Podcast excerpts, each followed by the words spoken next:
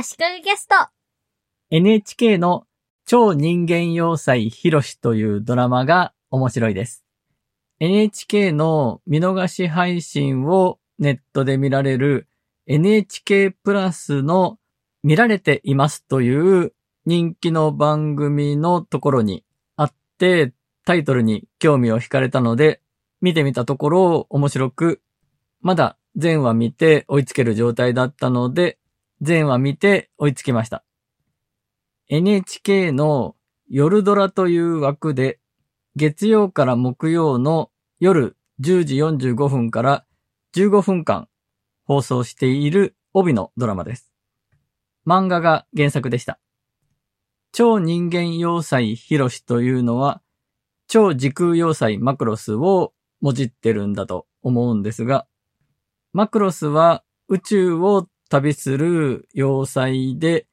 要塞の中に人が住んでいて、普通に生活してるんですね。地球上の人が住んでる街をそのまんま要塞の中に作ってるみたいな。とにかくバカでっかい宇宙船なんですね。一方で超人間要塞ヒロシの場合は、ヒロシは地球の普通の人間の大きさなんですが、実はロボットみたいな要塞で、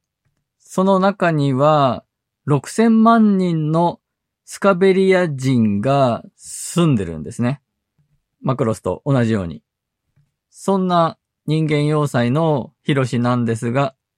人間と同じように生活していて、餃子店でアルバイトをしてるんですね。そこでちゃんと給料をもらって生活していくというのがまず必要なようです。そして人間関係はつかず離れずの状態を保つことが必要なようです。恋愛とかはしないようにつかず離れずで毎日を淡々とやり過ごすことが中で暮らしている6000万人のスカベリア人が平和に暮らしていけることとつながっているんですね。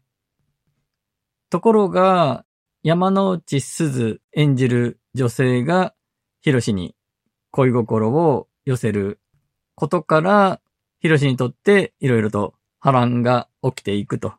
そういう話です。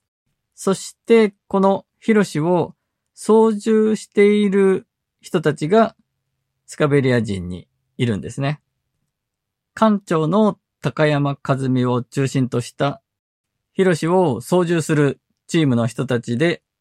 ヒロシを移動させたり、人と会話をしたり、全部操縦してるんですね。ただ、選ぶ行動については、館長といえども自由にできなくて、大統領とか偉い人たちが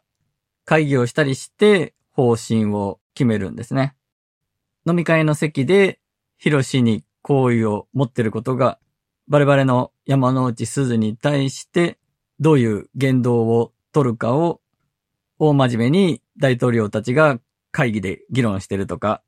その辺の面白みを楽しむコメディ的な要素が強いんですが、そういうありえないもの、バカバカしいものを丁寧にしっかり作り込んでると。そこがさすが NHK という感じで、小芝風花主演の特撮ガガガというドラマと同じような印象を持ちました。ただちょっと最近はシリアス要素が強すぎて、あんまり笑えないなぁとも感じています。なお、この収録中にさっき気がついたんですが、ドラマのタイトルが超人間要塞ヒロシではなくて、超人間要塞ヒロシ戦記でした。お詫びして訂正します。で、ここからが本題なんですが、ヒロシが人と会話するときには、乗組員の誰かがマイクで喋った言葉が、そのまんまヒロシの口から発せられる、そういう方法もあるんですが、あらかじめ喋る言葉の候補がボタンに表示されていて、そのボタンを押すとその言葉を喋ると。そういう方式で喋らせることもできるようになっています。あらかじめ想定される答えとかを用意しておいて、そこから相手の出方とかによって答えをボタンで選んで喋らせるわけですね。例えば、言い訳をしなきゃいけないというケースでボタンに用意されていた言葉が違うんだ。そうじゃない。待ってくれ。ドッキリでした。誰しも言いたくないことの一つや二つはある。何か勘違いしてない？幻ではなど並んでいて、この候補もちょっとギャグというか、言葉のチョイスが面白かったりします。で、ある時、チャット GPT のことを考えていて、チャット AI のチャット GPT は、ある言葉の後に来る言葉として、ありがちなもの、よく使われるものを AI が選んでいて、で、次にその言葉の次に来ることが多い言葉。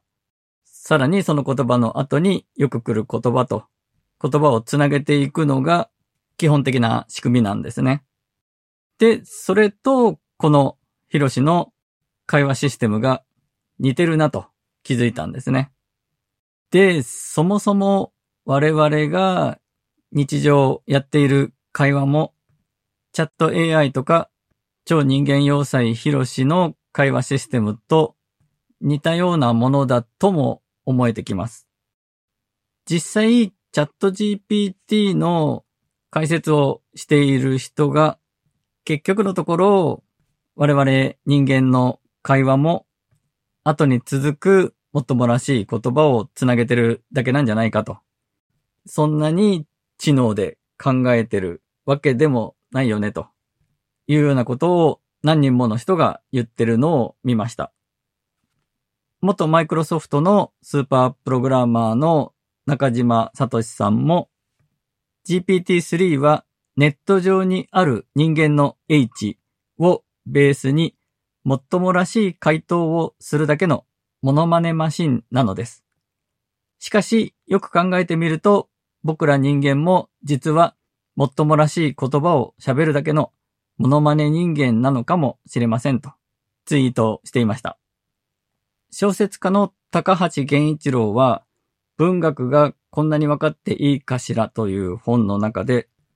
会話を3つのリズムと3つの文体に分けて解説していました。そしてごく普通で一般的な会話を連想のリズムに基づいた偽物の定文体。定は高低の定ですね。低い文体ということですね。さらに、ただの反射神経とも書いていました。このただの反射神経というところが、後に続くありがちな言葉を自分の頭の中にある言葉のパターン、会話のパターンの中から反射神経で選んでるだけじゃないかということで、やっぱり人間の会話もチャット GPT も同じようなもので、ただその持ってる語彙、言葉のデータベースの量が圧倒的にチャット GPT が多いので、人間よりすごい賢く見えるということなんでしょうね。NHK の令和ネット論で AI の話題をしたときに、ゆうちゃみが AI を使って何をしたいですかみたいな質問に対して、LINE の返事を自動でやってほしいみたいなことを言ってたんですね。LINE のやりとりも会話のレベルとしては高橋健一郎風に言えば定位の方だと思うので、その人がよく使えそうなありがちな言葉を後に続けていけばいいだけなので、チャット GPT 的なものにゆうちゃみが LINE でよく使う言葉を学習させていけば、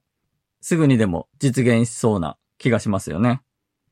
NHK だったんで LINE とは言ってなかったかもしれないですが、そういうチャットの返事を AI にやらしたいと。そういう発想がすぐ出てきたゆうちゃみのセンスはなかなかだなと